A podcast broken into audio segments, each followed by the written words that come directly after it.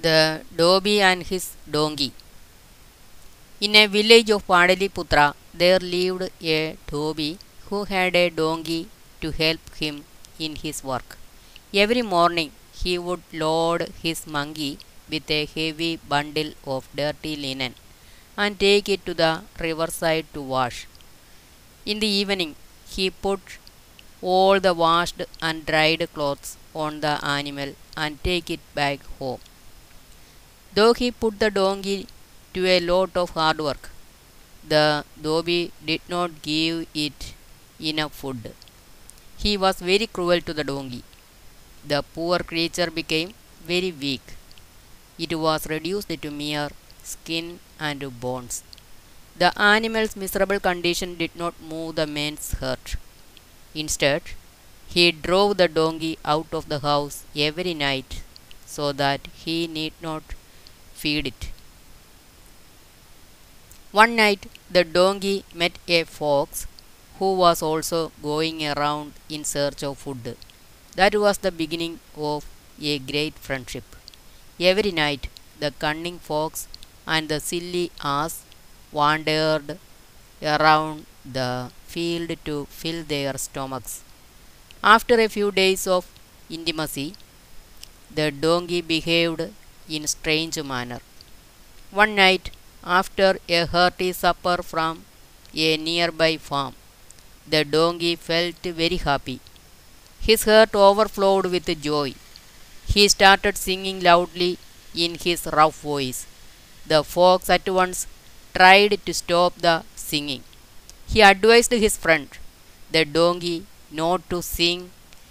You know, your voice is not that sweet, and your braying will attract the attention of the owner of the farm. If he finds us here, he will beat us black and blue. The silly ass laughed at the words of the fox, calling him a coward. You are not bold like me. What can the owner do to us? I feel like singing because my stomach is full and my heart overflows with happiness. You are wrong. My dear fellow, your voice is far from sweet and you sing out of tune. Stop it, for heaven's sake, cried the fox. Are you going to teach me music? How many concerts have you attended? What do you know about music? Do you hail from a family of musicians? I don't think so.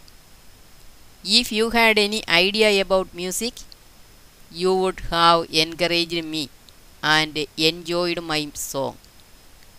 What a dull fellow you are, the donkey continued boasting about his talent for singing.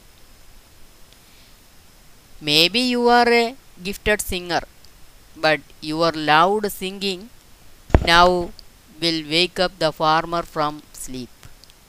You can imagine what will happen to you if he saw us in the farm. warned the fox. Stupid fox, you have no ear for music. Everyone is happy to hear me singing. You don't enjoy music, that is why you ask me to stop. But I will sing to my heart's content. So saying, the donkey was about to bray. When the fox stopped him, Wait, I will leave the place before you start singing. I don't want to get a beating from the farmer. You enjoy your singing when I am gone. I will wait for you outside the farm. When you finish your singing, come down. The fox ran out of the farm and waited under a tree. The donkey, in its gruff voice, brayed loudly. The owner of the farm heard the donkey braying and rushed into the farm along with his neighbors. They showered blows on the donkey and tied it to a tree. When the farmer and friends returned to their houses, the fox came back to the donkey. He congratulated the donkey on his high performance. Your admirers have given you a wonderful award. How nice! The donkey was in tears. I feel ashamed of myself, he said. I did not listen to your advice. I was too proud.